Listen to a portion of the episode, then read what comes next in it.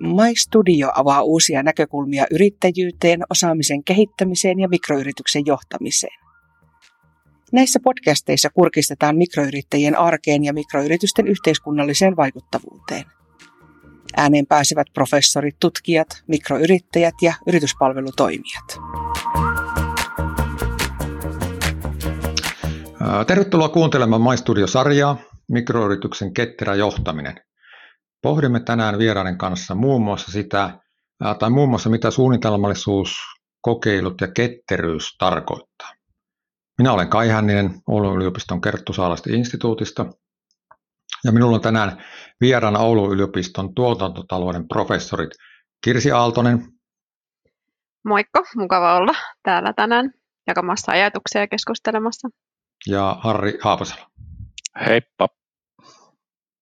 Aloitetaan kevyesti tämä aiheen käsittely ja Kirsi, saat ensimmäisenä vastata parin tiukkaan kysymykseen. Eli sinä olet tutkinut isoja projekteja, niin mitä mikroyritykset voisivat niistä oppia? Joo, mä oon tosiaan aika monessa muun muassa tutkimuksessa keskittynyt johonkin kulmaan suurten projektien tai suurhankkeiden johtamisen haasteista ja nehän ei missään nimessä ole helppoja johdettavia, kuten ei varmasti mikroyrityksetkään. Oikeastaan sieltä voisi, jos hakee näitä analogioita, niin miettiä, että yksi sellainen saatako menestyksen tekijä, joka sitten tästä menestyksellisistä suurten projektien johtamista on löydetty, on sen yhteistyö ja sen laatu. Eli sen sijaan, että yritykset ja ihmiset, jotka näihin projekteihin osallistuu, niin optimoisi sitä omaa parastaan, niin ne miettiikin sen projektin yhteisiä tavoitteita ja sen projektiarvon luonteen. Niin ehkä tästä voisi ainakin vetää sellaisen yhden analogian sitten mikroyritystenkin kontekstiin, että, että verkostoituminen, tällaisten pitkäjänteisten yhteistyösuhteiden rakentaminen on aika tärkeää. Se on ainakin se yksi oppi. Sitten toinen oppi on sellainen, että, että tällaiset isot hankkeet, nehän vie vuosikausia ennen kuin sitten se lopullinen tulos on siellä meidän kaikkien nähtävillä ja käytettävissä, oli se stratikka tai sairaala ihan mikä vaan. Siitä alkupisteestä, kun joku on saanut se idean, että hei, että toteutetaan tällainen projekti, niin se on tosi pitkä. Vuosikausien, vuosikymmenien hanke ja vaatii aika paljon niin kuin sinnikkyyttä. Ja, ja ne hankkeet, jotka onnistuu, niin ne myös tarttuu niihin mahdollisuuksiin. Siellä, että ne ei katso niitä riskejä niinkään tai mieti niitä riski, aina vaan sitä riskinäkökulmaa, vaan miettii, että, että millaisia mahdollisuuksia tämä tarjoaa. Niin olisiko tässä sitten sellainen toinen tavallaan näkökulmaa mikroyritysten johtamiseen, että jos mietitään sitä kasvun näkökulmaa ja mahdollisuuksia. Että vaikka pitää miettiä niitä riskejä, niin samaan aikaan jotenkin tunnistetaan niitä mahdollisuuksia ja sinnikkäästi mennään niitä tavoitteita kohti. Kyllä, tuo on oikeastaan ihan hyvä, hyvä semmoinen aasisilta, että, että riippumatta tietenkin yrityksen koosta, niin riskit voi olla hyvin todellisia ja, ja tuota, resurssit ja mahdollisuudet niiden käsittely on, on erilaisia. Tietenkin mikroyrityksissä ne on, ne on ehkä vajavaisempia.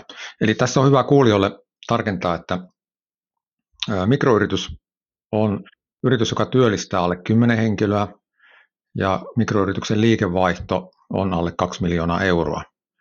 Ja Suomessa mikroyrityksiä tutkimuksen mukaan, jos me luotamme tilastokeskuksen tietoon, niin on noin 94 prosenttia – Eli kansantalouden kannaltakin niin todella iso määrä ja mikroyritysten rooli on, on siinä mielessä merkittävä. Harri, sulla, sä oot tutkinut hyvin monta eri aluetta tuotantotalouden näkövinkkelistä, isoja ja pieniä yrityksiä, niin ää, miten tämmöinen suunnitelmallisuus, niin mitä se tarkoittaa sinun mielestä ja nimenomaan mikroyritysten kannalta? No mä oikeastaan haluaisin jatkaa tuosta Kirsi, Kirsi-alustuksesta vielä, vielä, vielä sella, sellaisella että analogialla, mikä liittyy isoihin projektiin ja, ja sitten tuota mikroyrityksiin, että, että se arvo, minkä, minkä se iso projekti tuottaa asiakkaalleen, on analoginen sitten mikroyrityksille, kun se tuottaa jollekin jotakin palvelua. Eli jos, jos mikroyritys on osa jotakin isompaa toimitusta, niin – siellä ei välttämättä ole se lopullinen kuluttaja asiakkaana, vaan täytyy, täytyy ajatella, niin kuin Kirsi sanoi, verkostoitua pienen yrityksen täytyy ajatella itsensä osaksi jotakin ekosysteemiä, johon se tekee jotakin. Eli se tavallaan suunnitelmallisuus tulee esille siinä, että ymmärtää oman yrityksensä osana liiketoimintaekosysteemiä ja ymmärtää sitten sen oman yrityksen liiketoimintamallin ja arvon, mitä siihen verkostoon tuottaa. Ja, ja sitten kun lisätään se suunnitelmallisuus siihen, niin, niin tuota,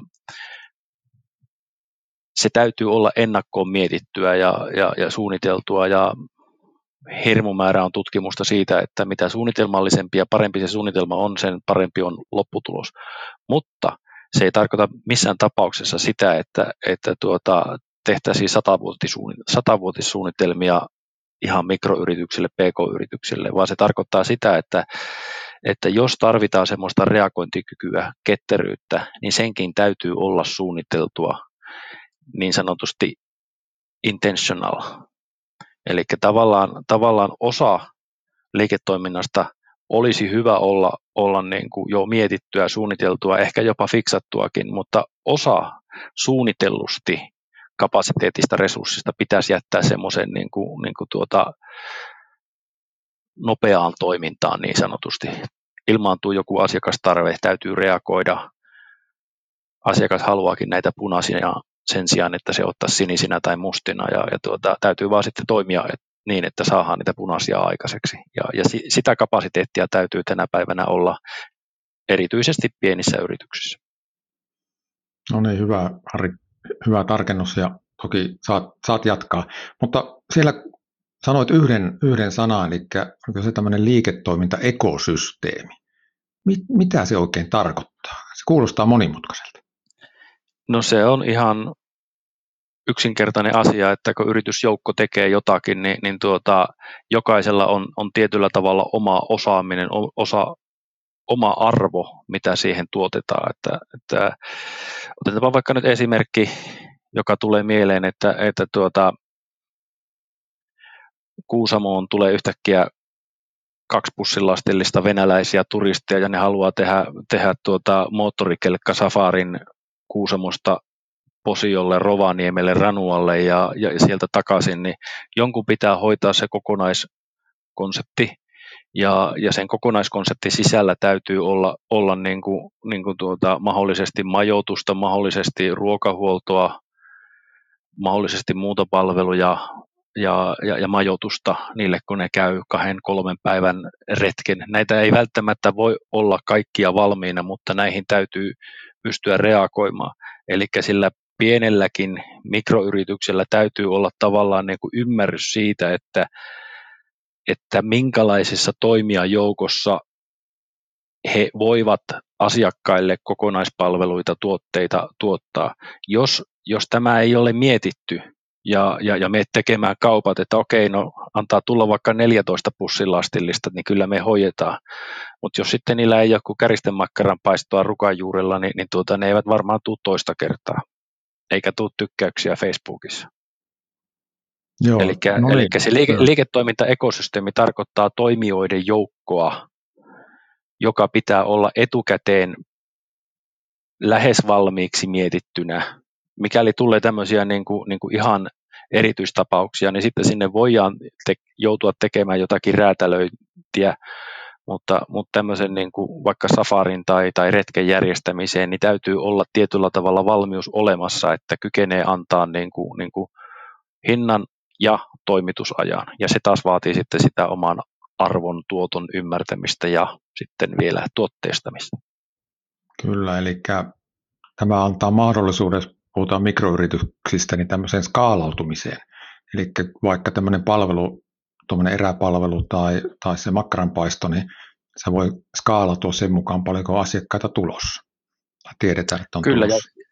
Ja, siihenkin pitää olla se verkosto olemassa, että, että silloin iso ero, lähdetäänkö sinne tuota viie henke, henkilö herrakerho vai kaksi pussilastillista kulettaa sinne erämaahan ja, ja tuota, täytyy olla, olla niin kuin asiat mietittynä etukäteen.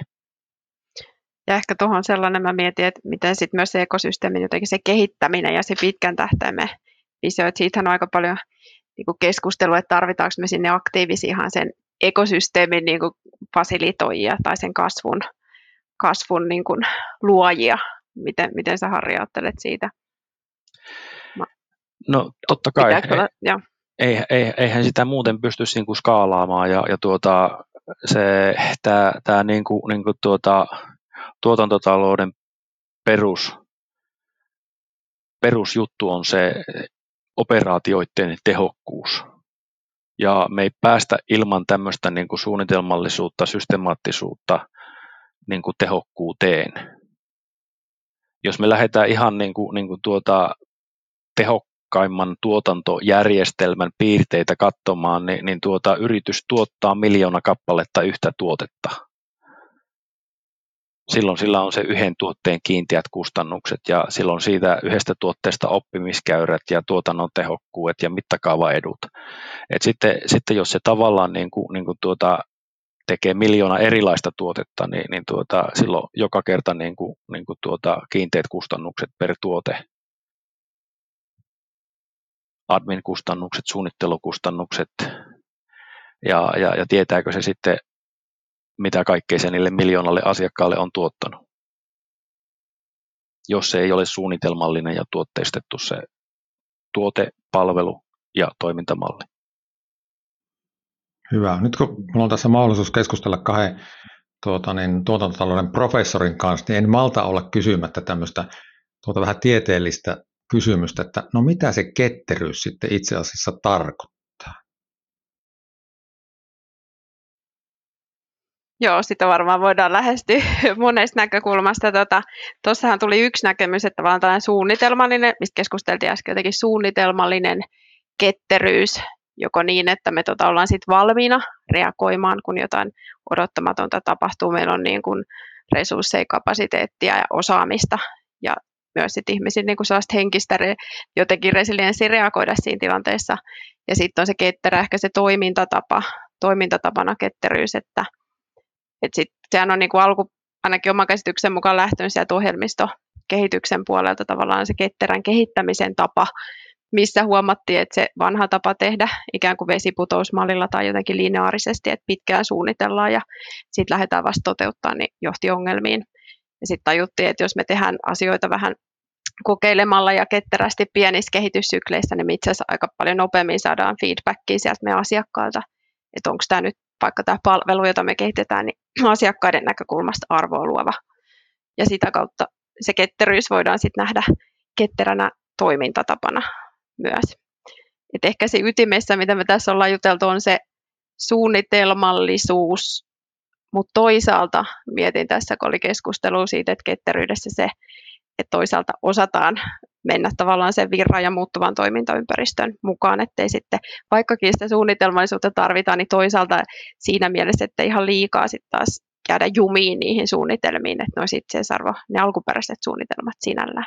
Ehkä ne luo sen jonkinnäköisen ylätason tiekartan, mutta sitten se yksityiskohtaisempi tekeminen ja reagoiminen niin tapahtuu siinä, sit kun asiat muuttuu, niin koko ajan. Joo, kyllä, tuo on varmasti totta, että semmoinen viisivuotissuunnitelma ei kannata lyödä lukko viideksi vuodeksi, että tulevaisuus muuttuu ja osittain se ketteryys on myös sitä, että reagoidaan ja osataan reagoida.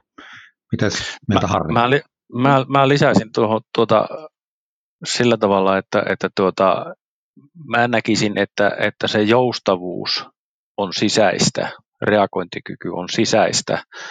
Ja sitten, sitten tuota, hyvin monesti ajatellaan vaan niin kuin tästä näkökulmasta, että, että miten yrittäjä pystyy venymään ja, ja miten se oma organisaatio pystyy venymään. Oli se sitten ketterää, joustavaa tai jotakin muuta, mutta hyvin monesti unohdetaan sitten se, että, että, tuota, että ketteryys tarkoittaa myös sitten ulkoisesti sitä, että pystyy muokkaamaan sitä toimintaympäristöään itselle sopivaksi.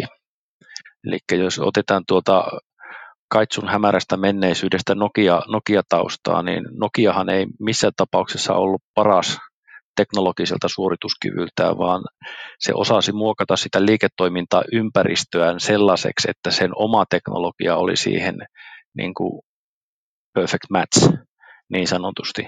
Eli tavallaan palataan takaisin siihen niin kuin, niin kuin isoon kokonaisuuteen, josta mikroyritys voi olla osa tai on osa, tai, tai isoon projektiin, josta voi olla osa, niin, niin suun, siinä se suunnitelmallisuus on etu siinä mielessä, että, että omat tavoitteet, omat visiot, omat strategiat, vaikka ne vähän niin kuin hienolta sanolta kuulostaakin, niin on selkeänä itselle ja, ja pystyy jollakin tavalla vaikuttamaan siihen toimintaympäristöön, että se on sille omalle liiketoiminnalle suotuisa. Ja se on mun mielestä niin kuin yksi erittäin tärkeä ketteryyden ominaisuuspiirre. Kyllä. Tuo on mun mielestä tosi hyvä pointti, että se nimenomaan pyrit muokkaan sitä, että et vaan sopeutumaan. Niin, että et, et, et vaan niin odota, että joku tulee mm. hakemaan sinut peräkamarista, vaan, vaan tuota, luot sen toimintaympäristö sellaiseksi, että, että tuota, se peräkamari on paras paikka, että sieltä tullaan hakemaan. Et, et, et se ei ole pelkästään vaan niin kuin, niin kuin tuota vastaamista tarjouspyyntöihin tai, tai aggressiivista markkinointia, vaan, vaan sillä tavalla, että vaikutetaan vaikkapa johonkin, johonkin yhteiskunnallisiin päätöksiin tai, tai no, Nokialla ne oli näitä teknologiastandardeja, mihin vaikutettiin ja, ja saatiin ne itselle suotuisaksi. Joku semmoinen niin kuin ennakoiva ja, ja, ja se, se liittyy siihen Kaitsu alussa nostamaan suunnitelmallisuuteen hyvin paljon. Mm, niin kuin suunnitelmallisesti liiketoimintamahdollisuuksien luonti. Niin. Joo. Niin, eli tässä me nostettiin tavallaan tämä keskustelu tietenkin jo aika ylös, jos mietit, että meillä oli aiheena tuossa tämmöiset liiketoimintaekosysteemit ja, ja miten tavallaan tämmöisissä verkostoissa ja ekosysteemissä voi toimia, ja mä ajattelen, että ne on mikroyrityksille todella tärkeitä olemalla joukossa mukana, niin on, on tavallaan isompi. Ja sitten tämmöinen ketteryys, mitä se, mitä se tarkoittaa, ja onko ketteryyden yksi tapa, mitä mikroyrityksetkin voisi käyttää niin hyväksi, niin siellä semmoiset kokeilut, sanotaan vaikka nopeat kokeilut, niin, ja haetaan sitä asiakaskokemusta niiden kautta, niin miten te näette tämmöisen, oli se sitten palvelu tai, tai tuote tai, tai joku teknologia, niin miten mikroyrityksessä voisi tätä käyttää nimenomaan sen ketterän johtamisen apukeinona? No siis kokeilut, ja aloitanko? Kokeiluthan, kokeiluthan on niin kuin loistava tapa saada nopeasti feedbackia sieltä markkinoilta. Mä ehkä ajattelisin niin, että voisi ajatella, että sen kokeilutoiminnan voi jakaa niin, että joko meillä on aika suunniteltu kokeilu, tai sitten se lähtee jo siitä, että me lähdetään asiakkaita kuunnellen löytämään niitä mahdollisuuksia, ja sit, sitä kautta luodaan se kokeilun mahdollisuus. Mutta se kokeilutoimintana niin aika hyvin resonoi sen ketterän toimintatavan kanssa, että et jos sieltä nyt katsoo vaikka yhtä aika käytettyä ketterää menetelmää tota, Agilein ja niiden sprinttejä, missä meillä on tietty aikaikkuna, missä me toteutetaan jonkinnäköinen tota, kokeilu, niin ehdottomasti keskeinen osa mikroyritysten toimintaa ja sitä kautta mitä pystytään niin kasvattaa sitten sen feedbackin kautta myös ja kehittää palveluita ja kasvattaa liiketoimintaa. Se kokeilu, ehkä me tullaan tähän myöhemmin, mun mielestä siihen liittyy niin kuin hirveän mielenkiintoisia elementtejä ihmisten toiminnan näkökulmasta, mitä se vaatii meiltä ihmisiltä. Mä luulen, että me ajatellaan ja heitellään sitä kokeilusanaa paljon helpommin kuin mitä siis ihan käytännössä, jos mietitään, että kuinka paljon me itse kokeillaan tai ollaan valmiita epäonnistumaan, niin miten sitten kuitenkin se on aika haastavaa. Kyllä. Niin, mä lähtisin tätä purkaa sitten, sitten tuota tuotteiden ja palveluiden kehittämisen näkökulmasta, että, että varmaan ihan pienillä yrityksillä ei ole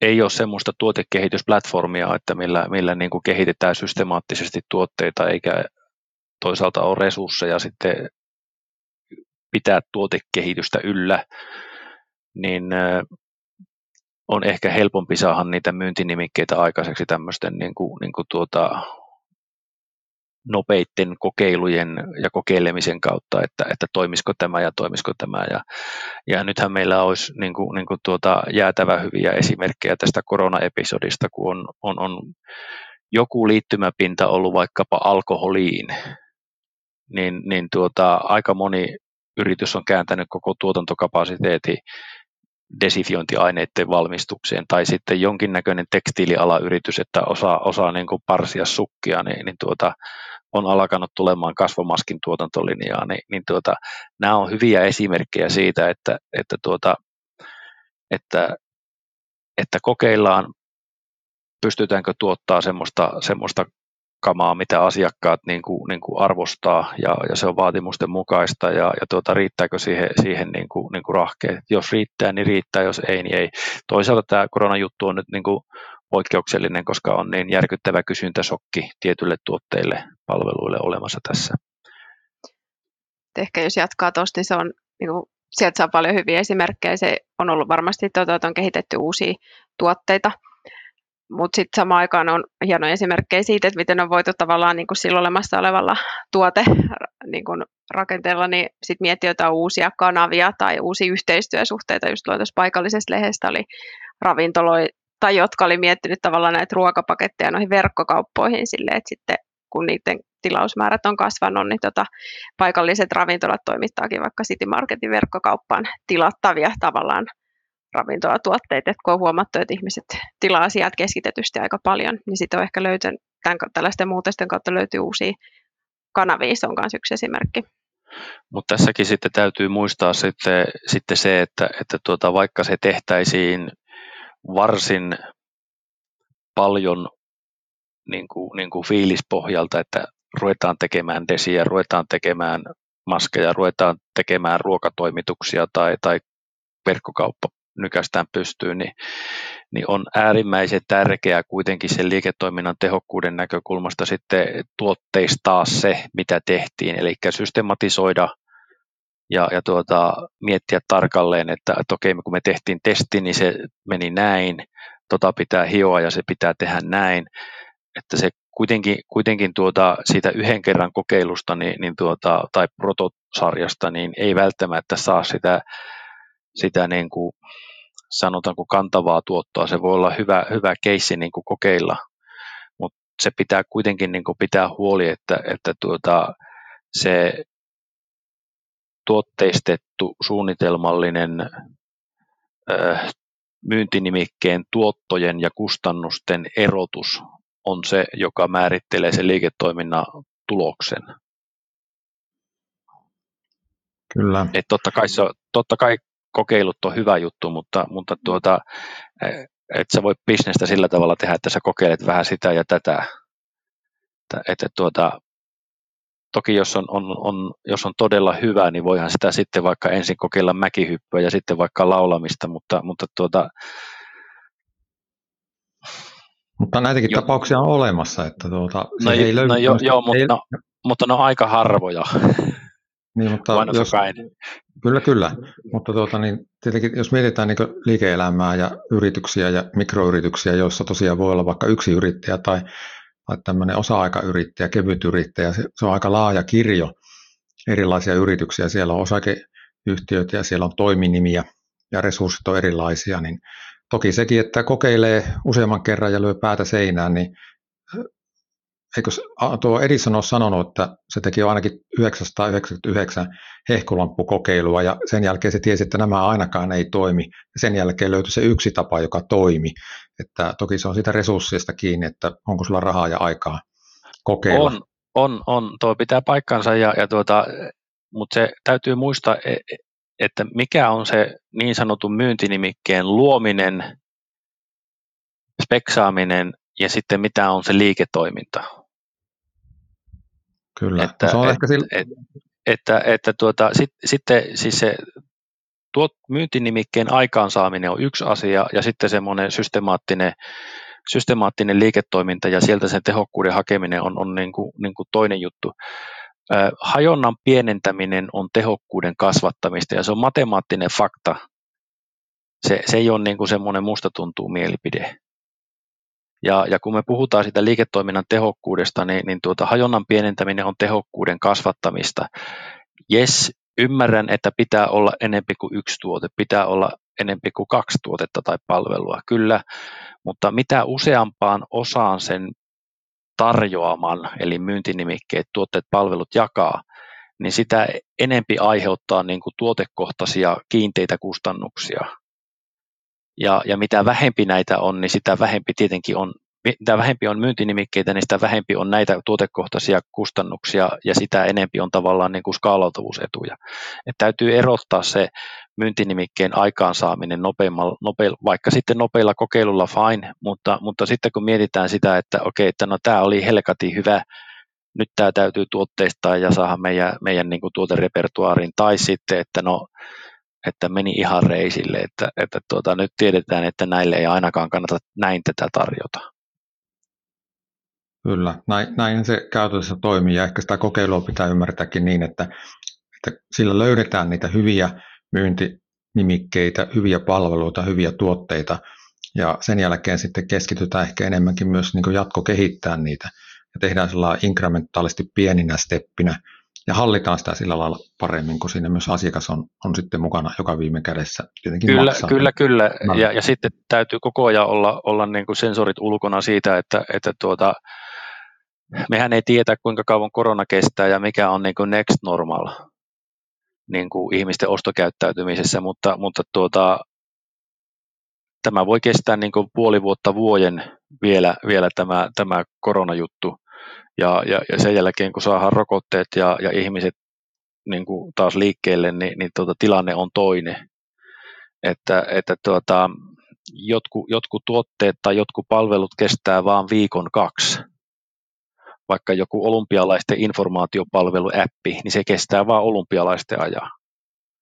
Vanhasta puhelimesta katoi justiinsa sovelluksia, niin, niin tuota, siellä oli Sotsi olympialaisten tulospalveluäppi. Enpä ole muutamaan vuoteen käyttänyt sitä appia ja tuskin on palvelun tarjoajakaan saanut siitä ansaintaa kovin pitkään aikaa. Eli, eli tavallaan niin kuin, täytyy niin kuin, niin kuin sondeerata sitten se liiketoimintaympäristön muutos. No Kirsi, sinä tuossa jo vähän aikaisemmin niin viittasit ehkä tämmöisiin kuin henkilöhallinta-asioihin, oppimiseen ja sitä kautta jatkuvaan parantamiseen ja ehkä tämmöiseen ketterään johtajuuteen. Niin mitäs tämä niin tarkoittaa? No tuossa tuli itse asiassa Harrin esimerkiksi äsken se, että kun pitäisi lähteä standardoimaan ja tavallaan toteuttaa asioita, jotain tuotetta ja palvelua niin, että se on sitten tehokasta ja meille kannattavaa, niin siinä varmasti niin kuin tämä jatkuvan parantamisen menetelmät on niin kuin parhaimmillaan, että me pystytään niiden avulla jatkuvasti kehittämään ja tehostaan toimintaa on tavallaan sellainen mindsetti, että miten me tehtäisiin asioita vielä paremmin.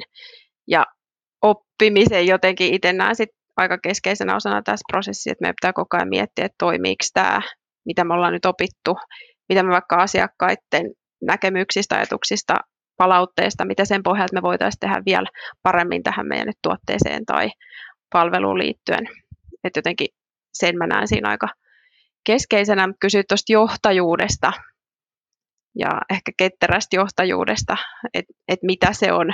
Joten ketteryys itsessään on, mä näen ihan johtamisfilosofia, että se on tapa tehdä asioita sellaisella tavalla, että me otetaan mukaan muut ihmiset ja tekemiseen. Ja ehkä se johtajuus niin kuin johtajan roolina, että olisi joku positio, niin siinä vähän häipyy, vaan se enemmän se johtaja omalla toiminnalla esimerkillään näyttää myös sitten mallia nyt sitten esimerkiksi jatkuvaan kehittämiseen tai oppimiseen.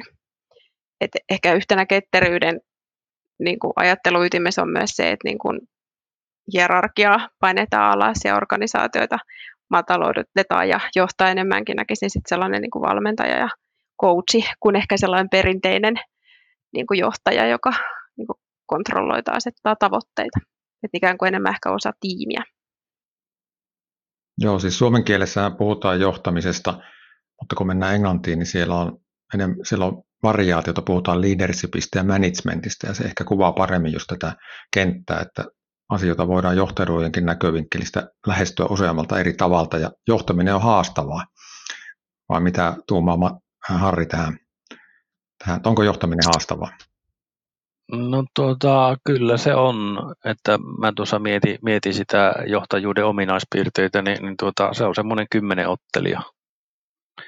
Että, että pitää olla hyvä, hyvä niin kuin nopeudessa, hyvä, hyvä voimassa ja, ja kestävyydessä ja, ja tuota, pitää olla kärsivällinen ja pitää niin kuin, niin kuin tuota, olla itsepäinen ja pitää olla, olla herkkä ja, ja, ja tuota, jos siellä on joku yksi tai kaksi työntekijää itsensä lisäksi, niin, niin tuota, pitää olla hyvä itsensä johtaja, mutta, mutta sitten pitää olla melko pitkä pinna, kun niitä samoja naamoja kattelee siellä, siellä tuota, päivästä toiseen, viikosta toiseen ja, ja tuota, ymmärtää tietyllä tavalla, että, että tuota, miten he toimii, koska se, jos, jos yrityksessä on kaksi työntekijää ja ne ei tule toimeen keskenään, niin, niin tuota, ennuste on aika huono. Että täytyy, täytyy niin kuin sen johtamisen näkökulmasta osata, osata niin kuin sondeerata, sondeerata niitä niin kuin ihmisiä. Ja, ja tuota, johtamisopithan lähtee liikkeelle siitä, että, että tuota, alatasojohtajat on, on hyviä teknisissä asioissa, prosessiin liittyvissä asioissa ja, ja tuota, ei ehkä niin semmoisissa isoissa linjoissa ja sitten niin sanotusti pääjohtaja on, on hyvä, hyvä isoissa linjoissa, mutta ei välttämättä tiedä niin kuin, niin kuin teknisistä yksityiskohdista, mutta kaikkia, kaikkia näitä niin kuin, niin kuin tuota, yhdistää se, että pitää olla hyvä ihmisten kanssa. Jos ei se onnistu, niin sitten on, on aika vaikea onnistua paljon missään muussakaan. Kyllä, eli jos puhutaan yksiyrittäjästä, niin monet yksiyrittäjät pelkää sitä henkilön palkkaamista yritykseen ja sen osittain voi ymmärtää sitä kautta, että nimenomaan tämä henkilöstön johtaminen, henkilön johtaminen on se haaste ja jos kokee, että se ei ole se oma vahvuus, niin ymmärtää hyvin sitä pelkoa, mikä siihen liittyy. Olemme tässä käyneet keskustelua Maistudiosarjassa mikroyritysten ketterä johtaminen ja, ja voidaan sanoa jo perinteinä, niin meillä on tässä tarkoitus tehdä tämmöinen keskustelun lopetus ja, ja antaa joku tämmöinen hyvä käytännön vinkki kuulijoille, olihan nyt sitten mikroyrityksen omistaja, yrittäjä tai, tai, tai tuota, niin, muuten vaan kiinnostunut mikroyrittäjyydestä, niin minkälaisia asioita tai minkä asian te, te haluaisitte nostaa tähän? Eli mulla on täällä vieraana ollut Oulun yliopiston tuotantotalouden professorit Kirsi Aaltonen ja Harri Haapasalo. Eli mikä olisi hyvä vinkki lopuksi? No mä ainakin haluaisin jättää, jättää tuota muistilokeroon sen, sen niin kuin suunnitelmallisuuden. Et, et niin kuin, niin kuin tuota, vaikka olisi kuinka ketterä, vaikka kuinka nopeasti pystyisi tarttumaan joustavasti niin kuin, niin kuin tilaisuuksiin, niin ymmärtää sen, että, että tuota, joku osa liiketoiminnasta pitäisi olla semmoista niin kuin, niin kuin tuota, suunnitelmallista ja joka, joka ta- tarjoaa niin kuin jonkun, jonkun tuota, vaikka nyt sanotaan vaikka kassavirran tai, tai myynnin, ja, ja sitten osa, osaan voi suunnitelmallisesti varautua, että se on jotakin. Kun tulee kesäsesonkin, niin se on jotakin. Ja joku osa sitä liiketoiminnan suunnittelusta, niin liiketoiminnasta, kassavirrasta, myyntituotoista pitää tulla niistä, mihin reagoidaan nopeasti. Että semmoinen tavallaan niin kuin, mä käytän omissa luennoissa semmoista kuin intentional managerial grasp, eli suunniteltu johtamisote asioihin. Ei, onko se vähän semmoista niin pelivaraa, pelivaran jättämistä myös? No, jos sen haluaa niin sanoa, niin se on juuri sitä, eli pelivara reagoida niihin, niihin muutosta tarvitseviin asioihin. Oli se sitten, sitten tuota, tuotteen väri, palvelun kokonaisuus tai, tai, tai asiakassegmentti, niin, niin tuota, pitää olla varaa, varaa niin kuin reagoida. Mites Kirsi? Joo, no mä, mä mietin tuossa sitä viestiä, mietin, että, että se on oikeastaan sellainen, että kuuntele asiakasta. Ja sitten toisaalta, kun meillä oli tässä äsken puheet siitä, että henkilöstöasioista, että kuuntele niitä ihmisiä. Että mä luulen, että sieltä tarpeeksi kuuntelemalla, niin sieltä löytyy menestyksen salaisuus. Hyvä, eli jos Yhte, yhteistoiminnallisesti. Kyllä, nimenomaan, nimenomaan näin, näin, eli just ajattelin sitä, että, että ottaa, ottaa, jos on mikä hyvänsä se verkosto, missä toimii ja siellä on asiantuntemusta, olisi sitten niitä, niitä työntekijöitä tai, tai muuten tämän liiketoimintaekosysteemin muita yrityksiä ja jäseniä, niin, niin ottaa sieltä oppia ja, ja tuota, vie sillä lailla toimintaa eteenpäin. Hyvä. Olisiko tämä, tämä oli ehkä semmoinen hyvä, hyvä lopetus tälle ja minä kiitän meidän, meidän vieraita, vierailusta.